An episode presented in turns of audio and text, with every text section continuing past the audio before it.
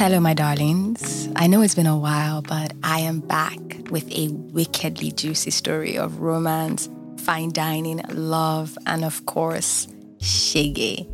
But before we dive into all the juicy details, let me tell you guys about my time in Kenya. I mean, the days were long and hard, don't get me wrong, but the nights were hotter. I strolled through manicured gardens in the Westlands, rubbing shoulders with affluent wives and their friends. I mean, I had a ball.